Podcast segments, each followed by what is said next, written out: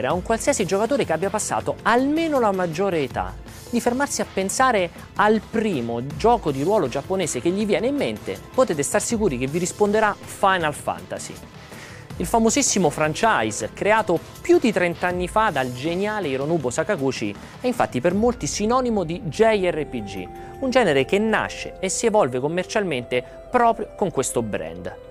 Ma non è sempre stato così, visto che il titolo ha più volte faticato negli anni ad affermarsi e a diventare il fenomeno di successo che oggi conosciamo. Mettetevi quindi comodi e seguiteci in questo punto doc, perché vi racconteremo la storia di Final Fantasy. Il primo incontro tra Hironobu Sakaguchi e i giochi di ruolo avvenne all'inizio degli anni Ottanta, quando frequentava la facoltà di informatica all'Università di Yokohama. Fu lì che fece amicizia con Hiromichi Tanaka, un giovane otaku che passava le giornate nel quartiere di Akihabara di Tokyo. Proprio Tanaka e il suo Apple II fecero avvicinare Sakaguchi a Wizardry, un gioco di ruolo sviluppato da Andrew Greenberg e Robert Woodhead, che offriva un'esperienza molto diversa da quella dei cabinati di quel periodo. Così nella primavera dell'83 lui e Tanaka vennero assunti come programmatori part-time da Hisashi Suzuki, il futuro presidente della neonata Squaresoft. La software house fondata dal giovane imprenditore Masafumi Miyamoto arrivò così a sviluppare il suo primo titolo. Si trattava di The Death Trap, un'avventura in cui il giocatore vestiva i panni dell'ultima persona rimasta viva su un'isola deserta. Il successo del gioco uscito su PC nel 1984 spinse Tanaka e Sakaguchi a lasciare gli studi universitari per sviluppare un seguito, Will the Death Trap 2. L'anno successivo fu poi la volta dello sparatutto Cruise Chaser Blasty e del primo gioco per console, il porting per Famicom di Thexter. Visti i buoni risultati, nel 1986 Square divenne indipendente dal colosso dell'energia Dendyusha e in circa 12 mesi pubblicò oltre 10 giochi per il Famicom Disk System di Nintendo.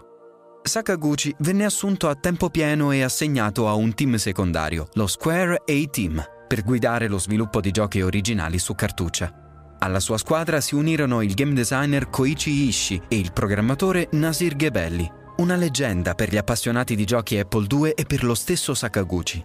Nacquero così lo sparatutto medievale King's Knight e il titolo di corse Highway Star, conosciuto come Red Racer in Occidente. Nell'87 Sakaguchi e Gebelli svilupparono anche 3D World Runner, un titolo d'azione per Famicom Disk System che sfruttava un primordiale effetto 3D grazie agli occhialini con lenti blu e rosse. Nonostante le buone vendite, i giochi dell'A-Team non riuscirono però a coprire gli investimenti iniziali. Stufo di sviluppare giochi action, Sakaguchi decise allora di proporre a Miyamoto qualcosa di diverso, un colossale gioco di ruolo per console.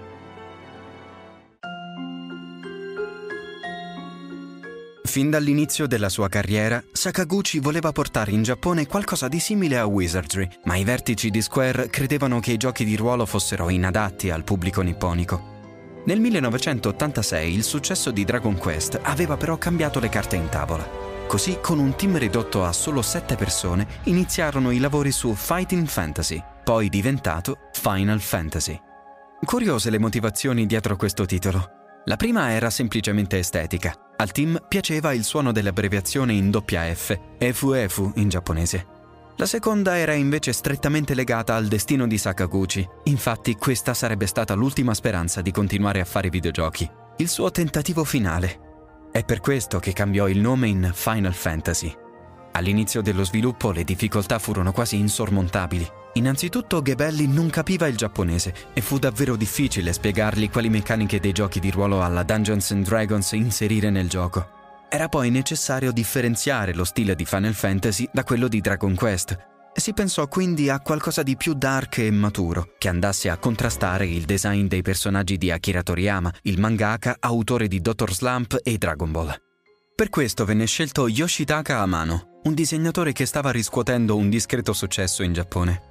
Per le musiche si puntò invece a Nobuo Uematsu, che aveva già creato molte colonne sonore per Square, chiedendogli qualcosa che fosse in antitesi con i brani allegri di Koichi Sugiyama e di Dragon Quest. Intanto Sakaguchi progettava una storia di ampio respiro, con colpi di scena e tanto spazio da dedicare alle vicende personali dei protagonisti.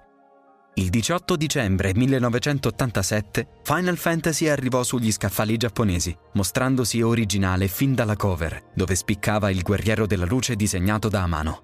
Anche l'introduzione era molto particolare, con una schermata di testo alla Star Wars che dava avvio alla storia senza mostrare il titolo del gioco. Un modo per dire che il ritrovamento della principessa rapita sarebbe stato solo il primo passo di un'avventura molto più lunga e impegnativa. Sono due gli aneddoti sul primo Final Fantasy che in pochi conoscono. Innanzitutto Sakaguchi non nascose mai di essere un grande fan del Signore degli Anelli di Tolkien, e non è un caso infatti che nel gioco si ritrovano creature fantasy come nani, elfi e perfino il mithril, l'elemento prezioso necessario per costruire le armature più rare. Allo stesso tempo il director si ritrovò a combattere una battaglia personale con Square a pochi mesi dall'arrivo del gioco nei negozi. La sua richiesta era infatti di distribuire 400.000 copie, il doppio di quelle previste originariamente. Questo numero infatti avrebbe garantito un sequel nel caso in cui le vendite fossero andate bene.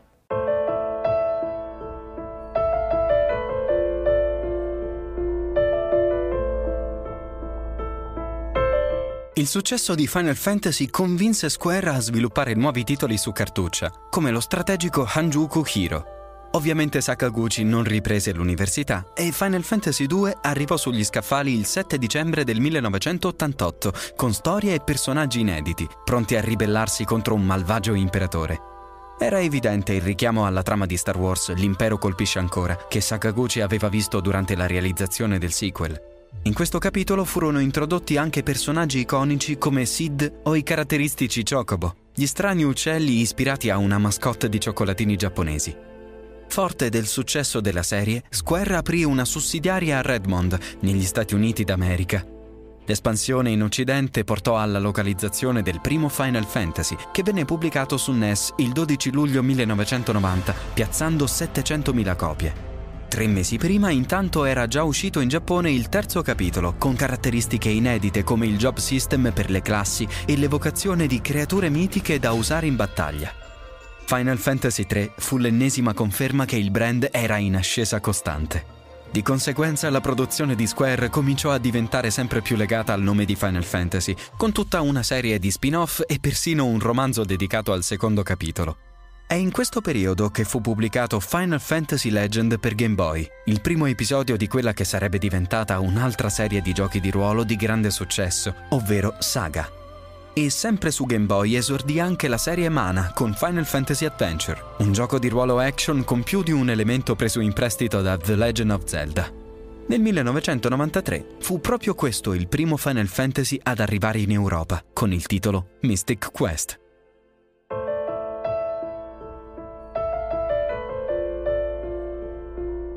Final Fantasy IV segnò un importante punto di svolta per la serie. Fu il primo capitolo per Super Nintendo, la nuova console a 16 bit che aveva convinto Square ad abbandonare la versione Famicom già pubblicizzata su alcune riviste.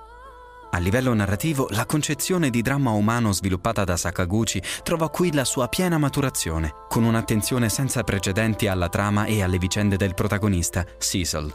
Inoltre i combattimenti vennero rivoluzionati dall'introduzione del cosiddetto Active Time Battle, un sistema che dava più dinamicità ai classici turni.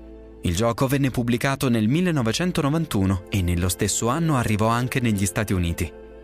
Poiché si trattava del secondo gioco della serie ad essere pubblicato in America, Square decise di intitolarlo Final Fantasy II, dando il via a un equivoco che ha accompagnato a lungo i giocatori americani. A generare ulteriore confusione fu nel 1994 Final Fantasy VI, che in America divenne Final Fantasy III, visto che il quinto capitolo aveva saltato qualsiasi localizzazione ed era rimasto confinato in Giappone perché considerato troppo difficile. Con una narrazione dal taglio cinematografico, un sistema di gioco molto raffinato e un nuovo motore grafico in grado di gestire personaggi e ambientazioni più grandi, Final Fantasy VI fu l'ultimo capitolo per Super Nintendo e riuscì a sorpassare in ogni aspetto i suoi predecessori. Il milione e mezzo di copie vendute solo in Giappone diede a Square ancora maggiore sicurezza e portò a una collaborazione sempre più stretta con Nintendo. Nel 1995 Chrono Trigger fu il frutto del lavoro di un vero e proprio Dream Team, composto da Sakaguchi, dal creatore di Dragon Quest Yuji Horii e dal mangaka Akira Toriyama. Nel 96 Super Mario RPG segnò invece l'ingresso del baffuto idraulico Nintendo nel mondo dei giochi di ruolo e venne sviluppato sotto la diretta supervisione del suo creatore, Shigeru Miyamoto. Eppure, in modo completamente inaspettato, proprio quell'anno segnò la fine del fruttuoso matrimonio tra Nintendo e Square. Venne infatti annunciato Final Fantasy VII e a sorpresa si scoprì che sarebbe stato un'esclusiva per la nuova console Sony, PlayStation. L'annuncio fu un vero e proprio shock per tutti i fan e alcuni la presero talmente sul personale da considerarlo un vero e proprio tradimento. Ovviamente anche Nintendo non la prese particolarmente bene e per gli anni a venire tutti i giochi di Square scomparvero dal catalogo della casa di Kyoto. Fu una vera e propria ripicca.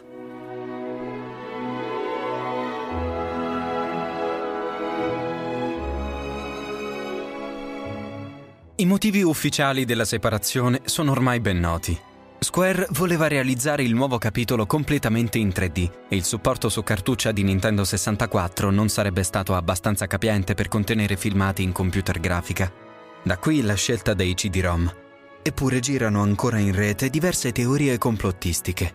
Qualcuno ha ipotizzato che la faida fosse iniziata addirittura nel 1991, quando l'uscita di Romancing Saga su Super Nintendo venne rimandata a causa della mancata concessione di cartucce più capienti.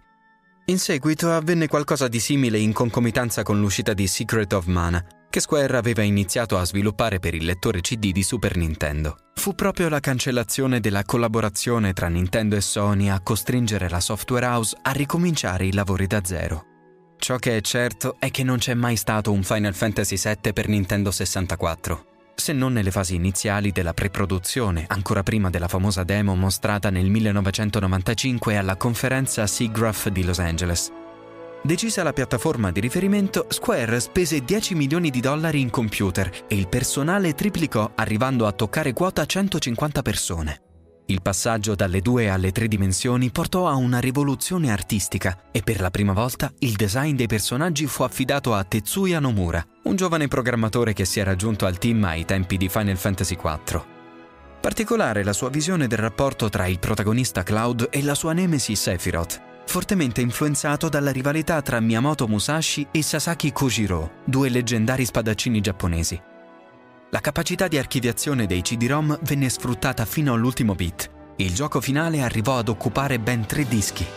Nonostante ciò, fu necessario raggiungere alcuni compromessi e ad esempio per la colonna sonora Uematsu dovette rinunciare ad alcuni brani orchestrali.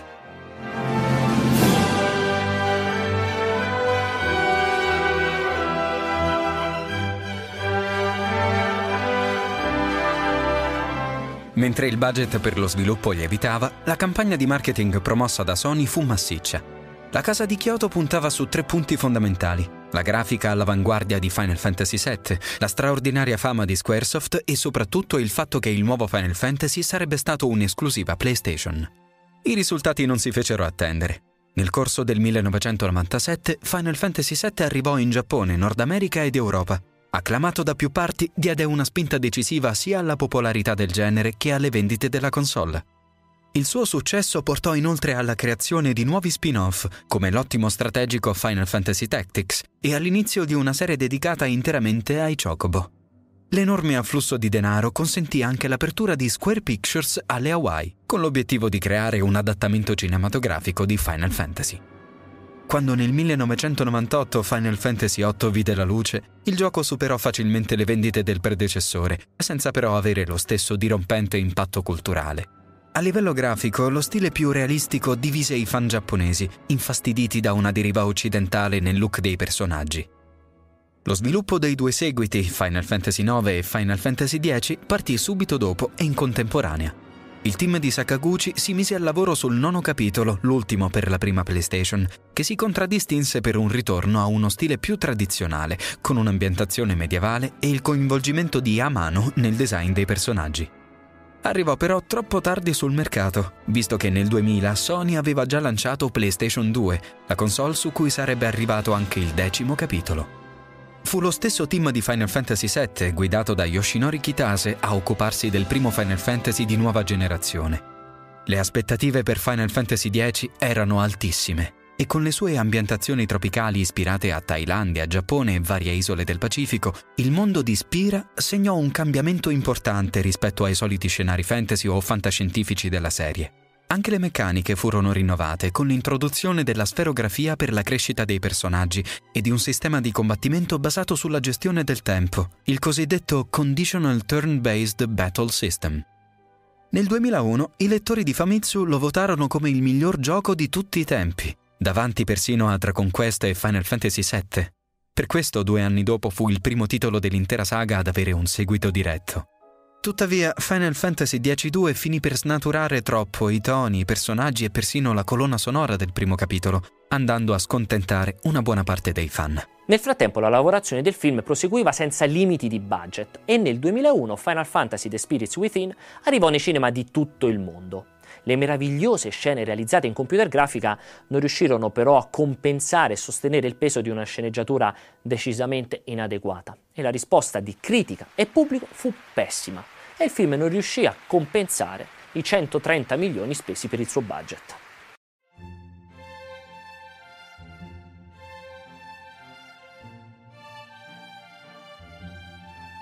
Non fu facile per Square riprendersi dopo i disastrosi risultati di Final Fantasy The Spirits Within. Square Pictures venne chiusa, mentre le dimissioni di Sakaguchi dal ruolo di vicepresidente della compagnia furono il primo passo verso il suo definitivo allontanamento dalla società nel 2004. Nonostante l'insuccesso al botteghino, la protagonista Aki fu però il primo personaggio di fantasia ad apparire nelle liste di Maxim delle 100 donne più sexy del 2001. Il film influenzò anche produzioni successive e fu preso come modello nella direzione artistica di Mass Effect. Furono Final Fantasy X e un nuovo spin-off nato dalla collaborazione con Disney, Kingdom Hearts, a risollevare la situazione economica della software house. Nel frattempo, la serie aveva esordito anche nel genere dei cosiddetti MMO con Final Fantasy XI Online. Curioso il fatto che Sakaguchi avesse avuto l'idea proprio durante la lavorazione del film, impressionato dalle potenzialità di titoli come EverQuest, uno dei primi esponenti del genere. La scelta di renderlo un episodio numerato non fu accolta bene da tutti, ma l'esperimento si rivelò un successo, tanto che i server sono rimasti attivi fino al 2016. Nei primi anni 2000, Square pubblicò anche diversi spin-off ispirati al settimo capitolo, come il titolo mobile Before Crisis e Dirge of Cerberus, un esperimento poco riuscito di sparatutto in terza persona. Nel 2003 Final Fantasy tornò anche su console Nintendo con Crystal Chronicles, un gioco di ruolo d'azione per GameCube che però aveva ben poco in comune con le meccaniche canoniche della serie. Intanto, il primo aprile dello stesso anno era stata finalizzata una trattativa iniziata nel 2000 che portò alla fusione tra Square e la rivale di sempre, Enix. La sede della nuova società, chiamata Square Enix, venne trasferita nel quartiere di Shinjuku di Tokyo. Nel 2006 vide la luce Final Fantasy XII, un capitolo controverso e dallo sviluppo travagliato, durato oltre sei anni anche a causa dei problemi di salute del director Yasumi Matsuno, poi sostituito. Più lungo delle aspettative fu anche lo sviluppo di Final Fantasy XIII, partito nel 2004 con il nome in codice Colors World. Infatti il passaggio da PlayStation 2 a PlayStation 3 aveva portato alla creazione del Crystal Tool, un nuovo problematico engine. Il gioco arrivò in Giappone il 17 dicembre 2009 e il 9 marzo del 2010 la serie approdò per la prima volta anche su una console Microsoft. All'E3 del 2008 Square Enix aveva infatti annunciato l'uscita su Xbox 360, oltre che su PlayStation 3. Il nuovo capitolo divise il pubblico a causa della scarsa libertà di azione concessa al giocatore, tanto che qualcuno arrivò a definirlo un Gears of War RPG per sottolineare quella rigidità tipica della serie action di Microsoft.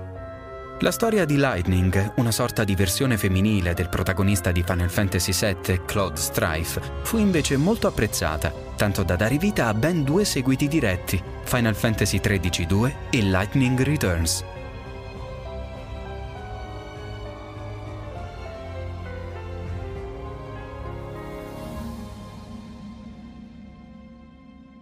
L'idea di una trilogia era già emersa nel corso dell'E3 del 2006, quando Square Enix aveva annunciato sul palco di Los Angeles la saga Fabula Nova Crystallis. Una sorta di universo condiviso, con personaggi e storie diverse, che avrebbe dovuto caratterizzare Final Fantasy XIII e Versus 13 su PlayStation 3 e Agito 13 su dispositivi mobile.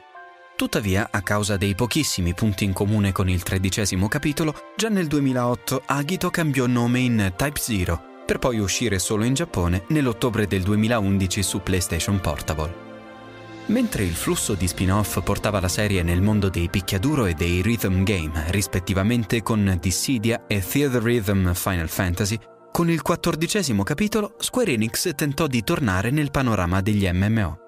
Final Fantasy XIV non ebbe però la stessa fortuna del predecessore. Il progetto venne chiuso dopo soli due anni e nel 2013 arrivò una versione rivista e corretta, intitolata Final Fantasy XIV A Realm Reborn. Stretto tra spin-off e seguiti, intanto il destino di Final Fantasy vs 13 si faceva sempre più nebuloso. Il progetto aveva iniziato ad assumere proporzioni fin troppo estese per uno spin-off, nei costi come nei contenuti. Per questo il team iniziò a pensare di trasformarlo in un nuovo capitolo della serie numerata già nel 2007. L'annuncio di Final Fantasy XV arrivò però solo all'E3 del 2013, un anno dopo aver spostato lo sviluppo su PlayStation 4 e Xbox One. Anche la leadership del progetto venne rivista, con il passaggio di consegne tra Tetsuya Nomura e Hajime Tabata, che aveva già diretto Type Zero. A riflettere il cambio di direzione, Final Fantasy XV abbandonò i riferimenti espliciti alla fabula Nova Crystallis e di conseguenza anche la storia subì pesanti modifiche. Ridotto il ruolo di Stella, la protagonista femminile rinominata Luna Freya, il focus della narrazione si è spostato sui legami tra il protagonista Noctis e i suoi amici. Dell'idea originale è rimasta invece l'ambientazione, la cosiddetta fantasia basata sulla realtà. Nomura aveva infatti preso come riferimento molti luoghi reali, da Venezia alle Bahamas, passando per il quartiere Shinjuku di Tokyo, che nel gioco si rispecchia in Insomnia, la capitale del regno di Lucis. Dopo dieci anni, Final Fantasy XV è arrivato su PlayStation 4 e Xbox One il 29 novembre 2016, accompagnato dal cosiddetto Final Fantasy XV Universe un vero progetto transmediale composto dal film in computer grafica Kingsglaive e dalla miniserie animata Brotherhood.